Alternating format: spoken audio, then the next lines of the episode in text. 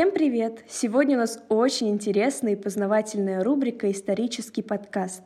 Этот выпуск, как обычно, про историю неуспеха, только не отдельного человека, а целого поколения. Сегодня мы расскажем об испанском гриппе и о его схожести с современным коронавирусом, ведь именно тогда, в 1918 году, планета впервые надела маски, те самые, которые сегодня люди ищут во всех аптеках. Почему же этот грипп называют испанкой? Мы тоже сначала думали, что это потому, что он появился в Испании, но нет. Один из первых официально подтвержденных случаев был зафиксирован в США 11 марта 1918 года.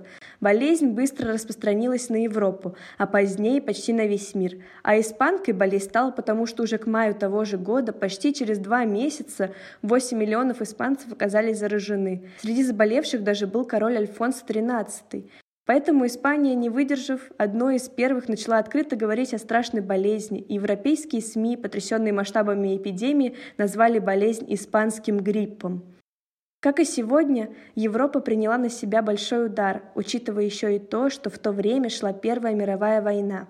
Интересно, что родина испанки мог быть тот же Китай или Юго-Восточная Азия в целом. Там симптомы испанского гриппа появились у жителей китайских деревень еще в 1917 году. Но это только версия. Как полагает ряд историков, дело обстояло так – Растущая промышленность США нуждалась в дешевой рабочей силе, и в Штаты активно завозили рабочих из бедных стран Восточной Азии, в том числе и из Китая. Оказывается, уже тогда американцы начали обвинять Китай в том, что они принесли новую болезнь на их землю. Это очень похоже на современные высказывания Америки и тенденцию придавать болезням национальный окрас.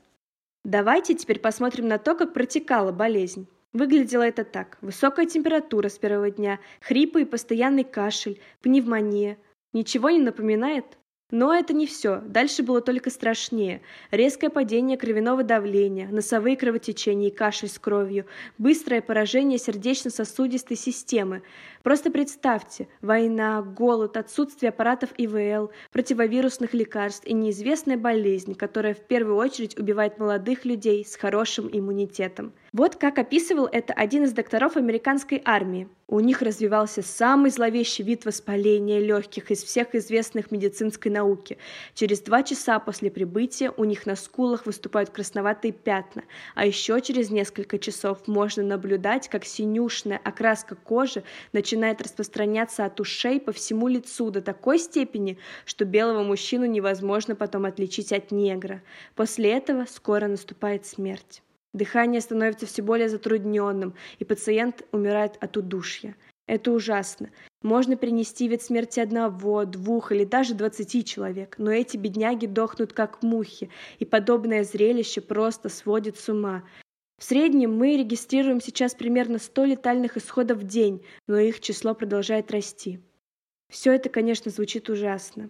И всего от испанки умерло от 50 до 100 миллионов человек а переболело около трети всего земного шара.